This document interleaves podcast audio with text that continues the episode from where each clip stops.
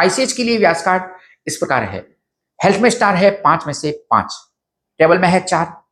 Romance में है star तीन। वर्क में है चार। लक में है तीन। फाइनेंस में है तीन। और स्टडी में है पाँच में से चार स्टार्स सप्ताह के लिए लकी कलर है व्हाइट और इंडिगो इस सप्ताह आपके लिए लकी नंबर है छह। सप्ताह का प्रिडिक्शन जानने से पहले हमारे यूट्यूब चैनल को ज़रूर सब्सक्राइब कर लीजिए। हेल्थ और यात्रा में ये वीक बेहतर रहेगा। आप में से कुछ लोग वीज़ा के लिए अप्लाई कर सकते हैं।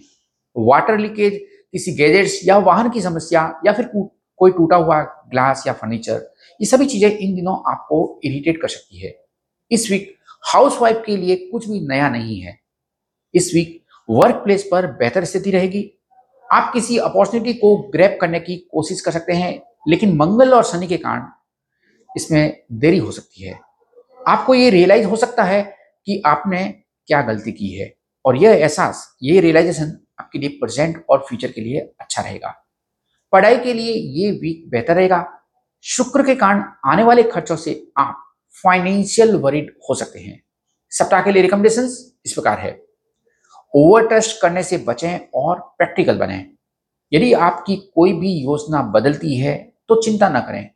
शांत रहें और किसी से बहस न करें। इस वीक के किसी भी तीन दिन सूर्योदय के बाद और सूर्यास्त से पहले किसी बहते हुए पानी में या नदी में सूखा नारियल प्रवाहित करें। इस वीक जब तक काला न पहने, जब तक कि वो कंपलसरी न हो।